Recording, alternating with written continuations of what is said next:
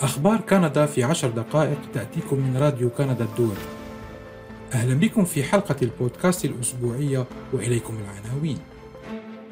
رئيس الحكومة الكندية جوستين ترودو يدعو إلى وقف التصعيد وإحلال السلام بعد الغارة على الأقصى.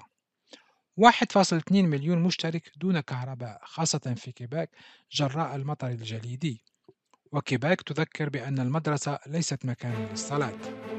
دعا رئيس الحكومة الكندية جوستين ترودو إلى وقف التصعيد وإحلال السلام بعد أن أغارت الشرطة الإسرائيلية على المسجد الأقصى في القدس يوم الأربعاء الماضي. وأفادت وكالة رويترز للأنباء أن الشرطة الإسرائيلية أغارت على الأقصى أحد أقدس المواقع الإسلامية قبل انبلاج الفجر في محاولة لطرد جماعات قالت الشرطة إنها تحصنت بالداخل ما أدى إلى اشتباكات مع المصلين وأيضا إلى تبادل لإطلاق النار عبر الحدود مع قطاع غزة. ويحدث كل ذلك خلال رمضان وهو شهر مقدس لدى المسلمين وعشية الفصح وهو عيد يهودي رئيسي. إنه شهر رمضان المبارك إنه عيد الفصح الآن. وتستحق العائلات الإسرائيلية والفلسطينية أن تكون قادرة على الاحتفال والتأمل بسلام وأمان. لهذا السبب نأسف لما يحدث الآن في إسرائيل قال رئيس الحكومة الكندية في مؤتمر صحفي. وأدلى ترودو بهذا التصريح بشكل عفوي بعد جلسة أسئلة وأجوبة مع وسائل الإعلام. وانتقدت الحكومة الكندية مؤخرا الحكومة الإسرائيلية. فقد دعت وزيرة الخارجية الكندية ميلاني جولي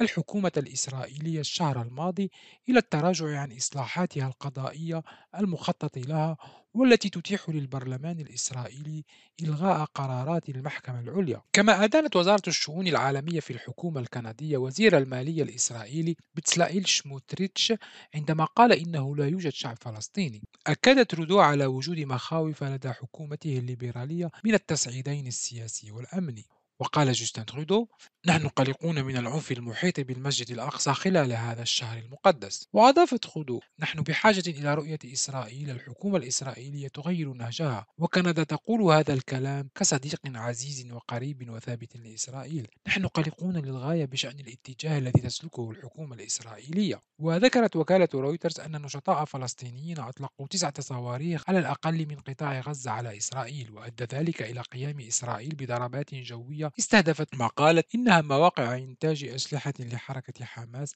التي تسيطر على هذا القطاع الساحلي المحاصر من قبل إسرائيل. ولم تعلن حماس مسؤوليتها عن الهجمات الصاروخية لكنها قالت إنها جاءت ردا على الغارة على المسجد الأقصى. ويذكر أن مواجهات اندلعت فيها عام 2021 أدت إلى اندلاع حرب بين إسرائيل وقطاع غزة استمرت عشرة أيام. وانتقد رئيس الحكومة الكندية هذه الهجمات. في الوقت نفسه ندين بشكل قاطع ودون لبس الهجمات الصاروخية من قبل النشطاء في غزة قال ترودو نحن بحاجة إلى رؤية الناس يعيشون في سلام ورخاء جنبا إلى جنب. نحن بحاجة إلى العودة إلى الفرص والأمل حول الاستقرار في الشرق الأوسط لجميع الذين يعيشون هناك. أضاف رئيس الحكومة الكندية تسببت عاصفة المطر الجليدية التي ضربت هذا الأسبوع مقاطعة كيباك وشرقي مقاطعة أونتاريو بانقطاع التيار الكهربائي عن أكثر من 1.2 مليون مشترك غالبيتهم الساحقة في مقاطعة كيباك. كما تسببت العاصفة بمقتل شخصين أحدهما في مدينة لي كوتو في جنوب غرب كيباك قرب الحدود مع أونتاريو والآخر في ساوث ستورموند في جنوب شرق أونتاريو. وتفيد البيانات الأولية أن مونريال الكبرى تلقت 30 إلى 40 ملم من المطر الجليدي. ومنطقة الأوتاويه في غرب كيباك قرب العاصمة الفيدرالية أوتاوا نحو من 30 ملم ومنطقة مونتيريجي الواقعة جنوب جزيرة مونريال وشرقها بين 15 و 25 ملم وجراء هذا الوضع أغلقت المدارس العامة والخاصة في مونريال أبوابها وكذلك فعلت عشرات المدارس الأخرى في سائر مونريال الكبرى ورفعت كافة التحذيرات من الأمطار الجليدية في مقاطعة كيباك لكن الأضرار الناجمة عن العاصفة كبيرة وكان أكثر من 1.1 مليون مشترك دون تيار كهربائي في مقاطعة كيباك غالبيتهم الساحقة في مونريال الكبرى ونحو نصف مليون منهم في جزيرة مونتريال. وهذه أوسع الأعطال نطاقا على شبكة هيدرو كيباك منذ العاصفة الجليدية التاريخية في كانون الثاني يناير 1998 وزير الاقتصاد والطاقة في حكومة كيباك بيير فيتزجيبون قال إن هيدرو كيباك شركة الكهرباء العامة في مقاطعة كيباك تتوقع إعادة التيار الكهربائي إلى المشتركين الذين تضرروا من العاصفة الجليدية إنها أزمة مونريال منكوبة كما أضاف الوزير فيتزجيبون في مؤتمر صحفي. وأشار إلى أن مقاطعات كندية عرضت على حكومة كيباك مدها بالكفاءات لمساعدة هيدرو كيباك في إصلاح الأعطال في شبكة الكهرباء. رئيس الحكومة الفيدرالية جوستين ترودو أكد أنه يراقب التطورات عن كثب. نفكر في سكان كيباك وشرق أونتاريو الذين تأثروا بالعاصفة ونشكر الفرق التي تقوم بتنظيف الطرق وتعيد التيار الكهربائي قال ترودو في تغريدة على موقع تويتر. حافظوا على سلامتكم وإذا أمكن تفقدوا أحوال جيرانكم. نحن على استعداد للمساعدة إذا لزم الأمر. أضاف ترودو.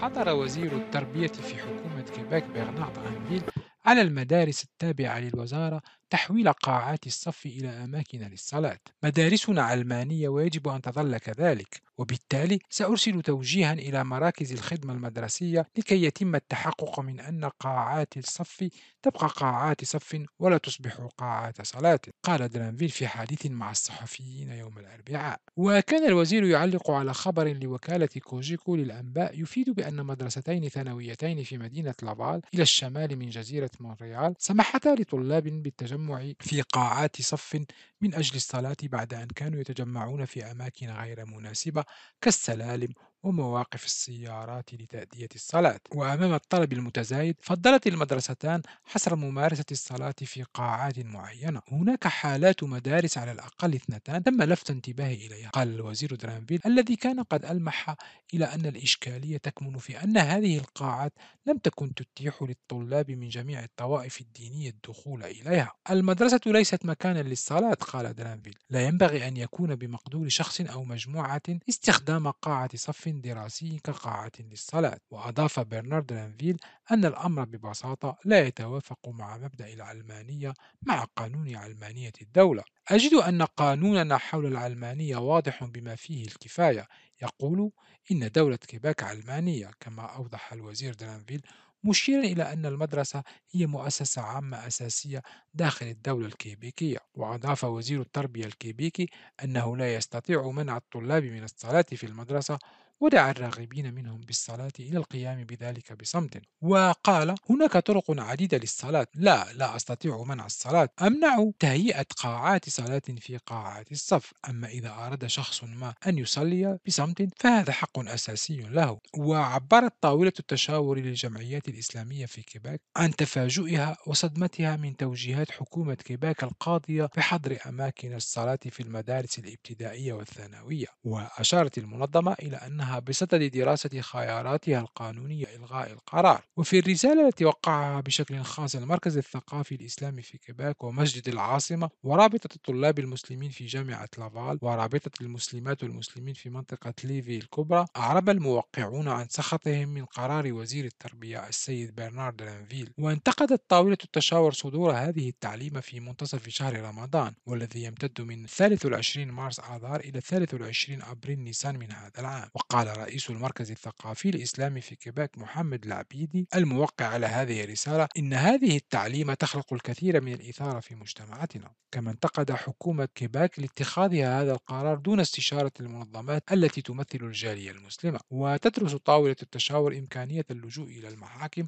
محاولة منها لإلغاء هذا القرار الصادر عن حكومة حزب التحالف من أجل مستقبل كيباك الكاك وأوضح محمد العبيدي أنه على اتصال مع زعماء مسلمين في مونتريال. يتفق الجميع مع فكرة اللجوء إلى القضاء وعلى أن حقوقنا قد انتهكت. نصحنا المحامون بالشيء نفسه كما أضاف ولكن لم يتم اتخاذ أي قرار بعد. سوف ندرس القضية بشكل قانوني وإذا طلب منا محامون المضي قدما فسنلجأ إلى القضاء. ورفض مكتب وزير التربية والتعليم عن التعليق على الرسالة يوم الجمعة. وفي سياق متصل تبنت الجمعية الوطنية الكيبيكية في كيباك بإجماع أعضائها اقتراحا قدمه الحزب الكيبيكي يذكر بأن المدارس العامة ليست أماكن عبادة وأن إقامة أماكن للصلاة بغض النظر عن الطائفة هي مبنى مدرسة عامة تتعارض مع مبدأ العلمانية.